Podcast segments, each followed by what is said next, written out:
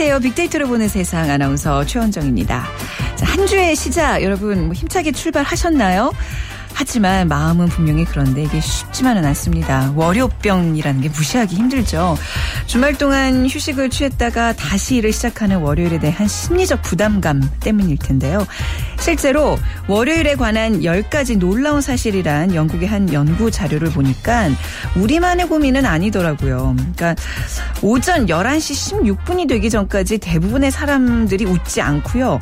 절반이 넘는 직장인들이 지각을 하고 월요일에 대해 약 12분 정도 불평을 한다는 겁니다. 또 심장마비 빈도수도 다른 요일에 비해 20%나 증가하는데요. 월요병 스트레스가 혈압까지 높이기 때문이라고 하죠. 자, 월요일이 주는 스트레스 진짜 어마어마합니다.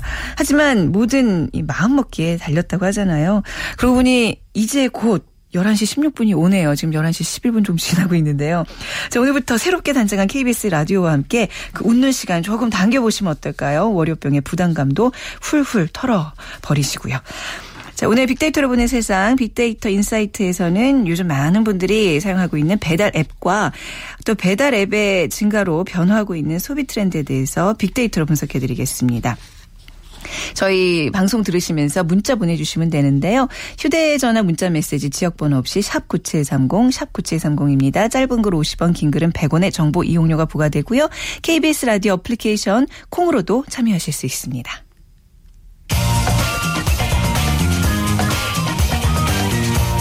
핫클릭 이슈 설왕설래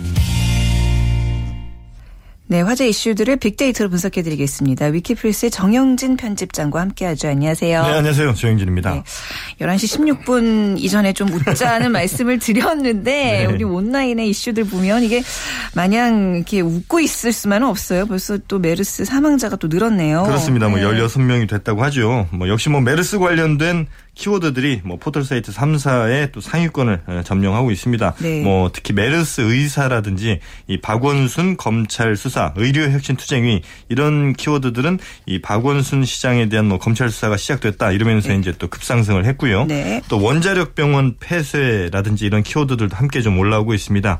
이 메르스 관련된 키워드들 외에 나머지 것들을 좀 살펴보면 이 박인비란 키워드 있는데요. 네. 이 박인비 선수가 메이저 대회, LPGA 메이저 대회 3연패를 했다고 아, 하죠. 예, 예. 뭐 trifecta라고도 한다는데 아, 네. 이 LPGA에서 세 번째 나온 기록이랍니다. 네. 아, 그리고 조지아 동물원이란 키워드도 있는데 에, 과거 그루지아라고 그루지아. 불렀던 예, 네, 네. 조지아에서 어, 동물원이 홍수로 어, 이 동물들이 막 탈출을 한 모양입니다. 네. 그래서 한 서른 마리 정도 되는 맹수들이 그러니까 사자, 호랑이, 뭐 늑대 이런 동물들이 탈출을 좀 해서 오, 시민 110만 명에게 아, 지금 뭐 집 밖으로 나오지 말아라 이런 네, 얘기까지 대피령이 내려졌겠네요. 대피령이 내려질 정도라고 하고요. 예. 또뭐 올스타 투표 이승엽이란 키워드도 있는데 지금 어, 우리나라 프로야구 올스타 투표를 한 결과 이승엽 선수가 역시 뭐 굉장히 인기가 많죠. 네. 1위를 지금 차지하고 있고요.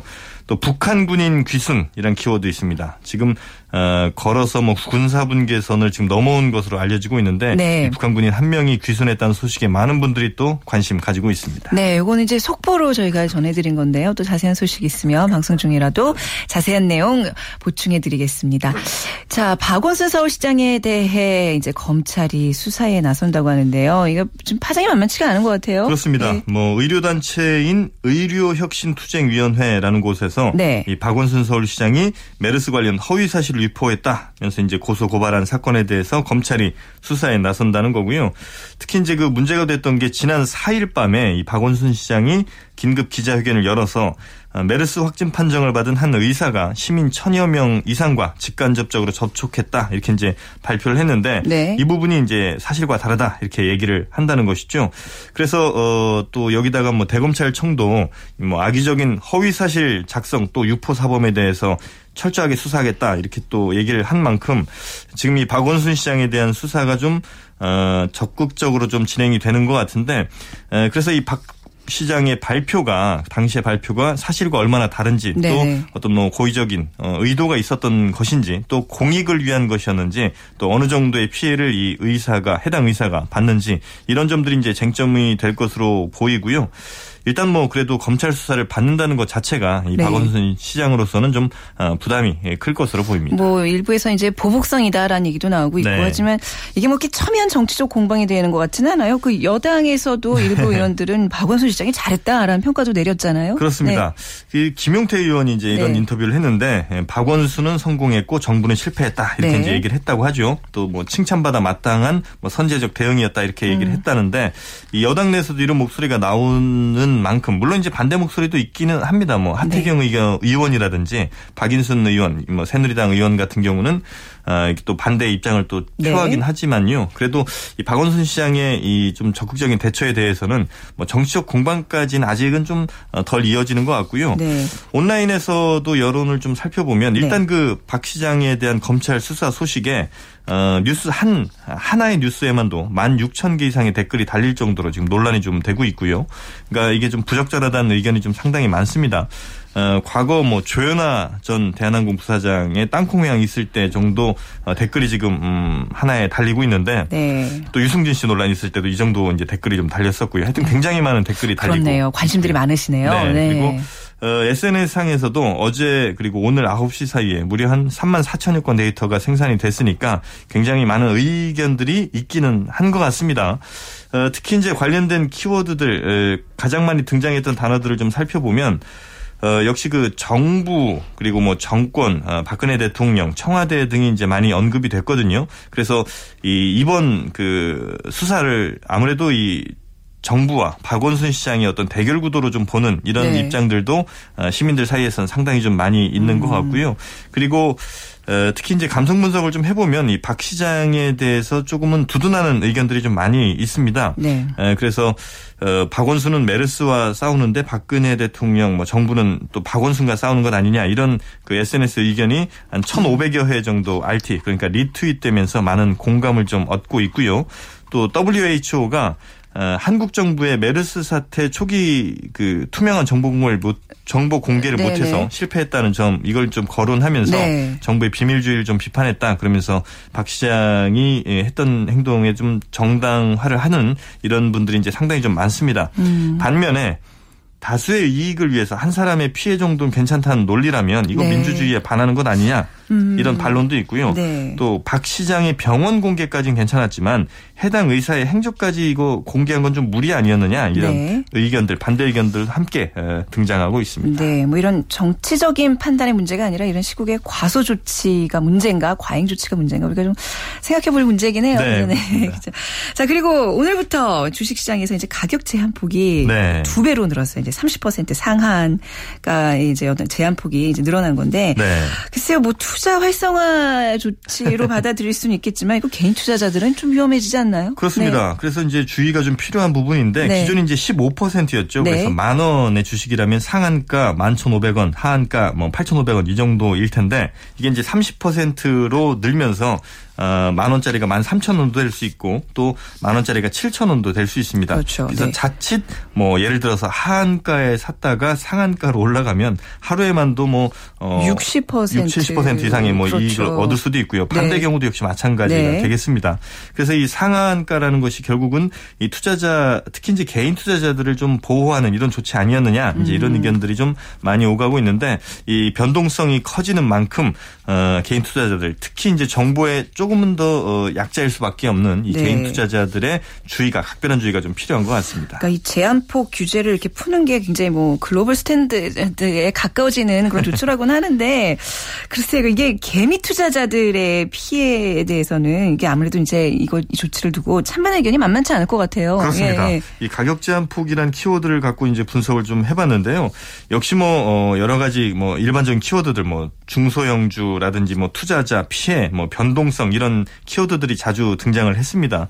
특히 이제 그 변동성 부분이 이제 가장 어, 좀 우리가 주의 깊게 좀 살펴봐야 될 것 같은데 네. 주가의 등락폭이 워낙 이제 클 수가 있다 보니까 어, 특히나 뭐 하루에만도 몇십 퍼센트씩 이렇게 만약에 오고 간다면 네. 이 정보에 아무래도 조금은 늦을 수밖에 없는 개인 투자자들 피해가 아, 굉장히 또클 어, 수밖에 없을 것 같고 그래서 이 감성 분석을 한 결과를 봐도 뭐 피해라든지 손실, 뭐 큰 영향, 뭐 이런 의견들이 상당히 좀 많거든요. 그래서 이런 부분에 대한 어떤 아, 정부의 대책, 뭐 금감원이라든지 금융 당국의 뭔가 대책 같은 것들이 좀 음. 마련돼야 될 것 같고 네. 일부 원문 데이터 좀 살펴보면 도대체 뭐하러 30%까지 늘린 거냐 네. 이유를 좀 아는 사람 설명 좀 해달라 음. 이런 의견들 또 너무 위험한 조치다 이게 주식 시장이 진짜 이제 도박판이 되는 것 아니냐 네. 아, 이런 의견들이 많습니다. 반면에 또 어차피 투자는 개개인이 책임지는 거자 그쵸? 책임지는 네, 것이다. 아, 그리고 네. 또 네. 도박판이 되면 오히려 개인들이 투자를 꺼려서 더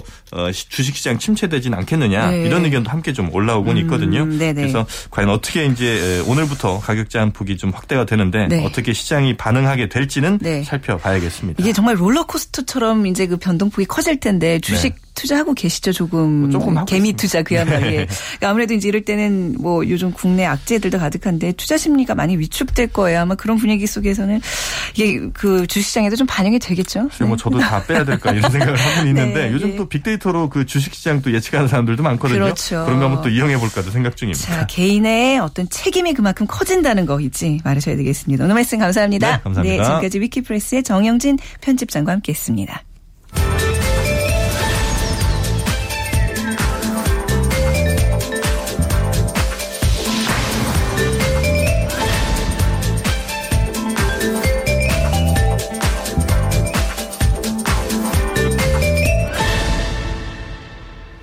네, 청취자 여러분들의 참여로 함께하는 빅데이터로 보는 세상 빅퀴즈 시간입니다. 자, 문제 드릴게요. 요즘 뇌가 섹시한 남자 이른바 뇌생남이 인기남으로 떠오르고 있죠. 그런데 지나치게 잘난 체 하며 여성을 가르치려고만 드는 남성. 여성들에게 인기 있는 남성에는 속하지 못할 겁니다.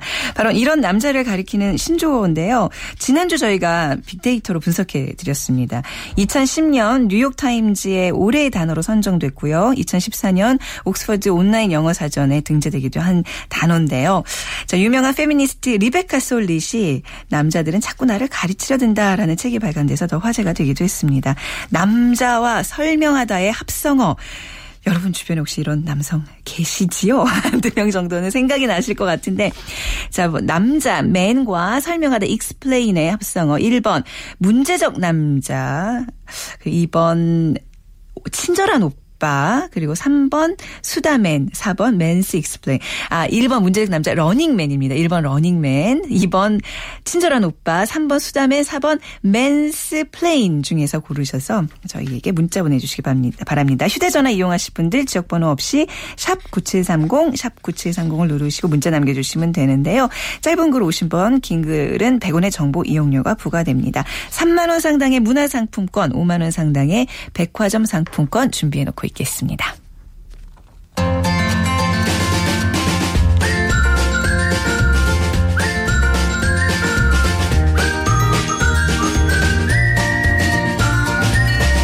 마음을 읽으면 트렌드가 보인다. 빅데이터 insight. 빅데이터를 통해서 라이프 스타일과 소비 트렌드를 분석해드리는 시간 타파크로스의 김용학 대표 문화평론가 하재근 씨와 함께하겠습니다. 두 분 어서 오십시오. 안녕하세요. 네, mansplain과는 전혀 반대 개념의 두 분입니다. 친절한 설명 오늘도 부탁드릴 텐데요. 자, 김용학 대표님 오늘 어떤 주제로 얘기 나눠볼까요? 예, 네. 이제 그 낮이 길어지고 네. 야외 활동을 할 수 있는 시간이 길어지다 보니까 밤에 음식 생각이 나는 계절이 아, 들어왔습니다. 예, 예. 우리나라 하면 이 배달의 민족이라고 부를 만한 여러 가지 특징이 있는데 일전에 몇 년 전에 어느 기사를 보니까 바르셀로나에서 한국 문화가 퍼지고 있는데 그 네. 내용이 배달 음식을 시켜 먹는 문화가 아, 퍼지고 있다고 해요. 네. 어, 우리나라에서는 여전히 배달 음식을 편리하게 시켜 먹을 수 있는 문화가 커지고 있는데 그 이유가 요즘 흥행하고 있는 배달 앱 때문이죠. 음, 네. 배달 음식 많이 시켜 드세요? 저 솔직히 별로 그렇진 않아요. 네. 네.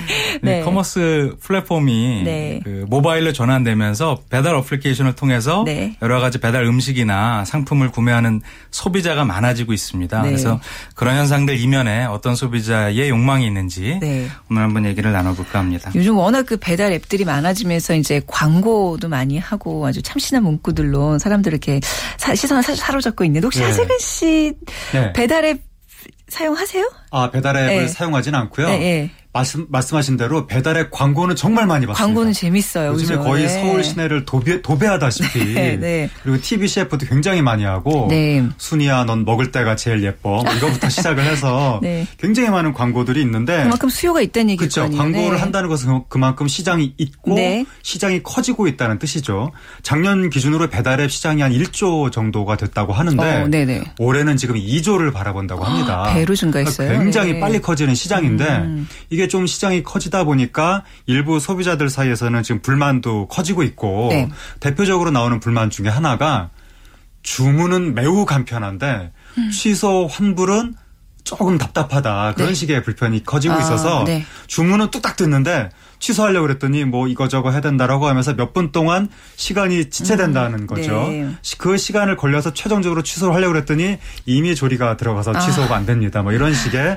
메시지가 뜬다는 이야기가 있는데 여기에 대해서 조금 불만이 있고 네. 그리고 배달앱에 맛집 랭킹이라고 이제 앞그 메인에 뜨는 서비스가 있는데 네. 그게 사실은 랭킹이 아니라 돈 주면 거기에 올려주는 광고판이다. 그 신뢰성의 예, 문제가 이런 있군요. 이야기가 네. 돌면서 조금 어. 신뢰성에 대해서도 네. 의문이 좀 제기되고 있습니다. 뭐 아무튼 이제 그런 불편함 어떤 그런 것들이 있음에도 불구하고 배달 시장이 앞서 말씀하신 대로 두 배 가까이 증가했다는 네. 거는 우리가 꼭 분석을 좀 해봐야 될 문제인데 그 관심이 어떻게 증가하고 있는 건가요, 대표님? 소비자들의 언급량을 가지고 예. 분석을 해볼 수가 있는데요. 지난 2년 동안에 소셜 빅데이터를 살펴보니까 전화 주문에 비해서 인터넷 주문은 약 2.5배 정도가 언급이 되었고요. 네. 배달 앱을 통한 주문은 약 3.3배 정도가 언급이 되었습니다. 그러니까 기존의 전화 주문을 통한 소비자보다 배달 앱을 이용하는 소비자들이 굉장히 많아진다는 거고요. 네. 이걸 시계열로 분석을 해보면 2014년도에 어, 인터넷 주문이 전화 주문에 비해서 약 3.1% 증가하는 데 반해 배, 배달 앱을 이용한 주문이 20% 이상 증가하는 걸로 보니까 배달 앱을 이용하는 소비자가 훨씬 더 많아지고 있다라는 네. 거죠.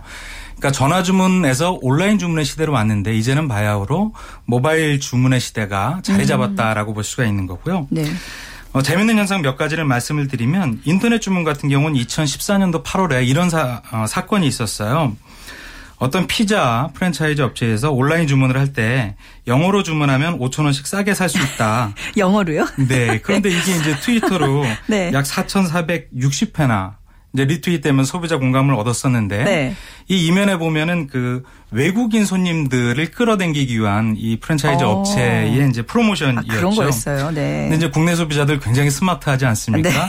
이런 내용을 보면서 온라인 주문에 대한 비판 여론으로 이게 확산이 된 적이 있었거든요. 네. 이런 부분들이 꼭 모바일 주문으로 전환된 건 아니지만 이제 더 편리하고 이제 소비자들의 반응을 이끌어낼 수 있는 음. 모바일 앱, 모바일 앱을 이용한 주문 시장이 커졌다라고 볼 수가 있는 거죠. 네. 저는 아직까지 이렇게 직거래가 편해요. 직접 전화해서 뭐 네. 탕수육 좀 더 바싹 튀겨주시고요. 맛있게 해주세요. 그 한마디를 남겨야 좀 안심이 되면서 그 기다리는 맛이 단무지. 많이 뭐 그렇죠. 거. 네.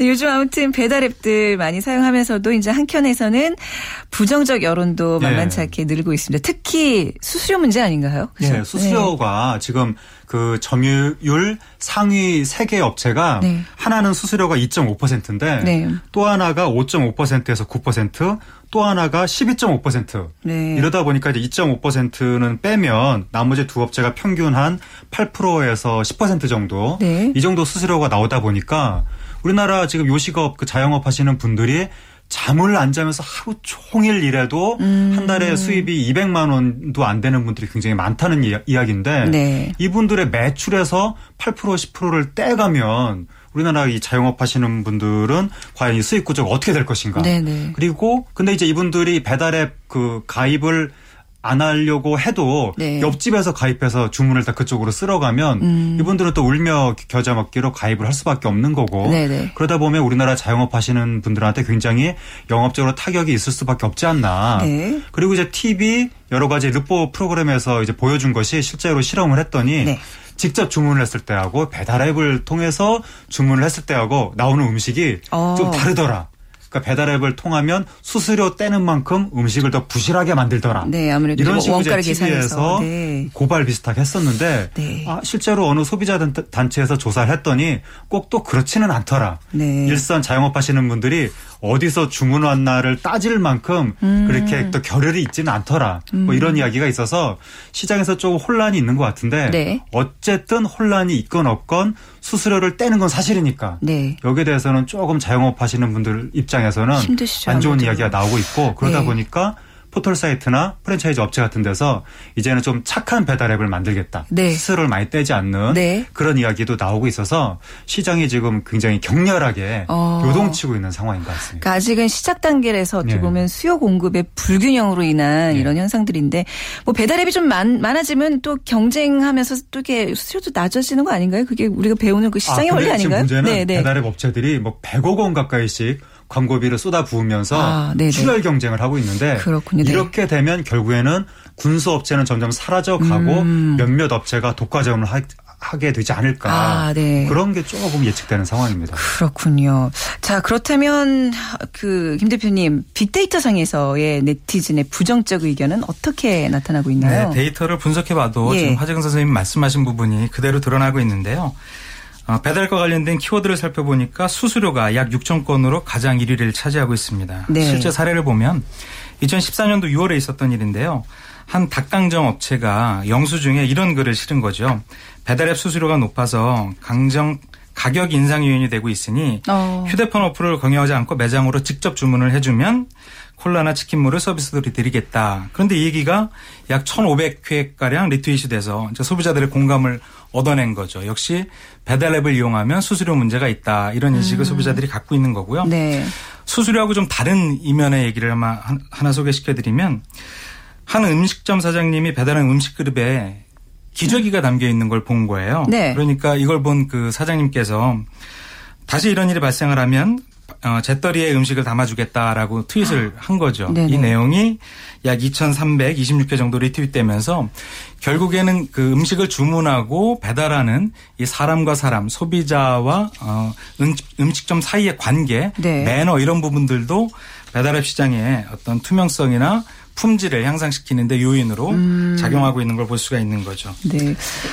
자, 이게 부정적인 면, 긍정적인 면, 뭐, 동시에 다 있을 수밖에 없는 뭐 거겠지만, 좀 어떤가요? 어, 느 쪽이 좀 더 우세하다고 봐야 될까요? 네. 네. 지난 2년간에 네. 그 배달앱과 연관되어 있는 감정 분석을 해보니까, 긍정적인 여론은 큰 변화 요인이 없습니다. 네. 그런데 부정 여론은 크게 감소하고 있는 것을 볼 수가 있는데요. 아, 감소하고 있다고요? 네. 네. 2014년도에는 월평균 부정 여론의 증가율이 약 56%였는데 2015년에 들어서는 월평균 7.6%로 분석되고 있으니까 부정적인 여론이 많이 감소하고 있는 걸 볼 수가 음, 있는 네, 거죠. 네.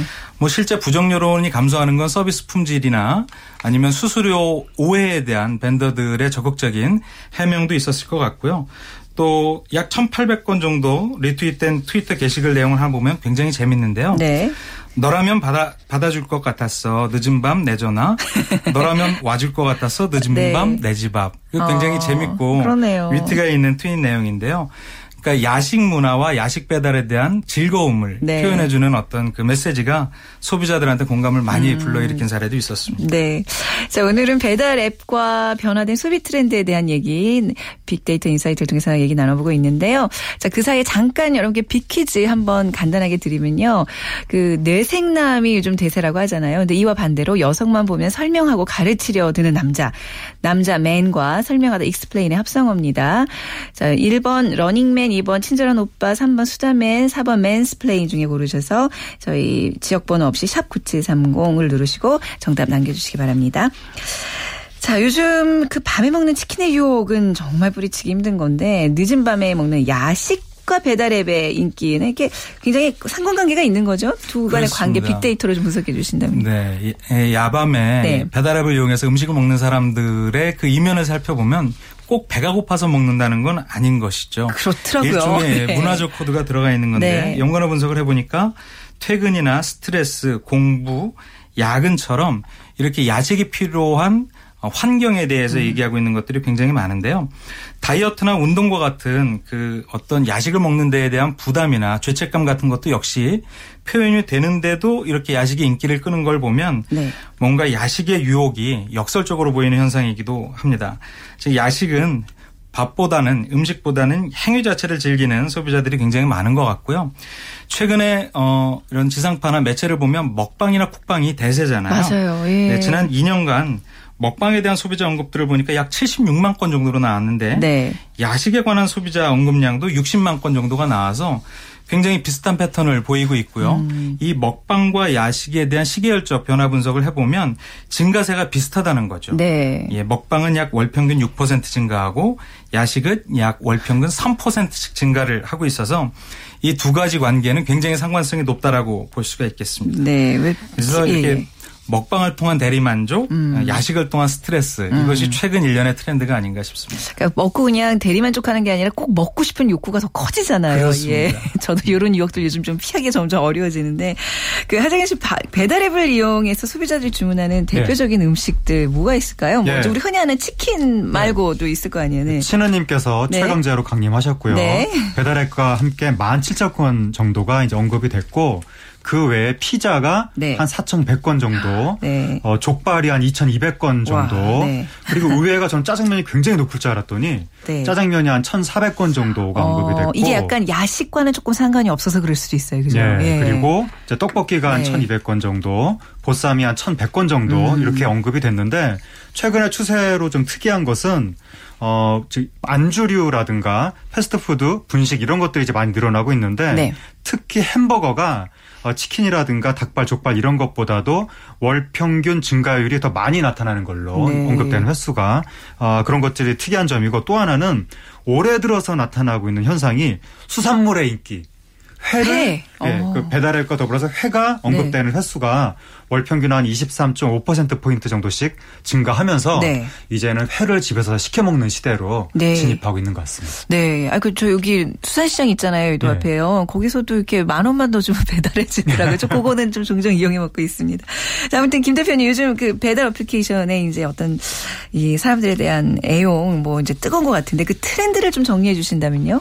예, 가장 큰 특징은 네. 뭐니 뭐니 해도 모바일 플랫폼 시대가 개막되었다라는 것이죠. 네. 이제 전화 주문이나 인터넷 주문의 시대는 가고 모바일 주문의 시대가 왔다라는 거고요. 좀 전에 말씀하신 것처럼 초창기 특정 음식에 제한적이었던 음, 배달앱의 상품이 이제는 굉장히 다양해졌습니다. 음, 식의 네. 종류도 다양해졌고요. 그래서 여러 가지 배달 음식을 원하는 때에 시켜 먹을 수 있다라는 것이고 또 하나는 간편 결제 시장이 확산이 되면서 네. 다양한 음식을 쉽게 결제하면서 먹을 수 있다. 이런 모바일 플랫폼 시대가 개막되었다라는 부분과 두 번째가 메뉴의 다양화. 좀 전에 소개해드렸던 회 같은 경우도 이제 배달 앱으로 시켜 먹을 수 있다는 음. 거죠. 예전에는 사실 특정 지역에서 특정 매장만 가능했었는데 그렇죠. 이전 네. 것들은 지역의 구분 없이 원하는 시간대에 다양한 음식을 주문해서 드실 수 있다. 뭐 이런 다, 메뉴의 다양화가 트렌드일 것 같습니다. 네, 하재근 씨 어떤 트렌드를 우리가 좀 읽을 수 있을지 좀 정리 예, 간단히 부탁드릴게요. 예, 한국 사회가 네. 야근, 야학, 예. 야식 사회죠. 네. 본의 아닌 dynamic Korea.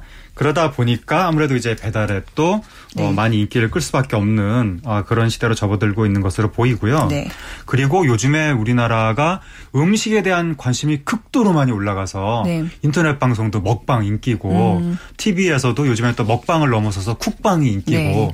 음식과 요리 이런 것들에 대해서 열광적인 관심이 나타나고 옛날에는 밤에 FM 라디오를 들었던 젊은 사람들이 이제는 TV나 인터넷을 통해서 음식을 보다 보니까 네. 그것과 더불어서 직접 음식을 시켜 먹는 네. 배달 앱의 인기도 함께 음. 올라가고 있는 것 같습니다. 네, 오늘 배달 앱을 통해서 달라진 소비 트렌드에 대해서 두 분과 말씀 나눠봤습니다. 감사합니다. 감사합니다. 네, 타파크로스의 김용학 대표, 문화평론가 하재근 씨와 함께했습니다. 자, 오늘 빅퀴즈 정답은 네, man과 explain의 합성어 신조어 mansplain입니다. 맞춰주신 분들 0316님, 저희 신랑이 저보고 또 저희 아들 너무 가르치려 든다고 그만 좀 하라고 합니다. 무엇이든 적당하게 제일 좋은 것 같아요. 하시면서 남기셨고 문화상품권 드릴게요. 6132님 예 4번 mansplain 온종일 라디오 함께 생활하는 여성인데요. 요즘 채널을 바꾸다 보니 최신 정보를 접하며 앞서가는 여성이 된 것 같습니다. 그렇죠. 이럴 때 오전에 들은 정보 이제 퇴근하는 남편께 꼭 써보시기 바랍니다. 그리고 0232님 이 시대 최고의 시사 프로입니다. 강추입니다. 진짜죠? 이런 말 저는 예, 새겨 듣도록 하겠습니다. 감사합니다. 오늘 많은 분들 정답과 사연 주셨는데 아, 소개 다 못해드려서 죄송하네요. 자, 빅데이터로 보는 세상 내일 오전 11시 10분에 계속됩니다. 지금까지 아나운서 최원정이었습니다. 고맙습니다.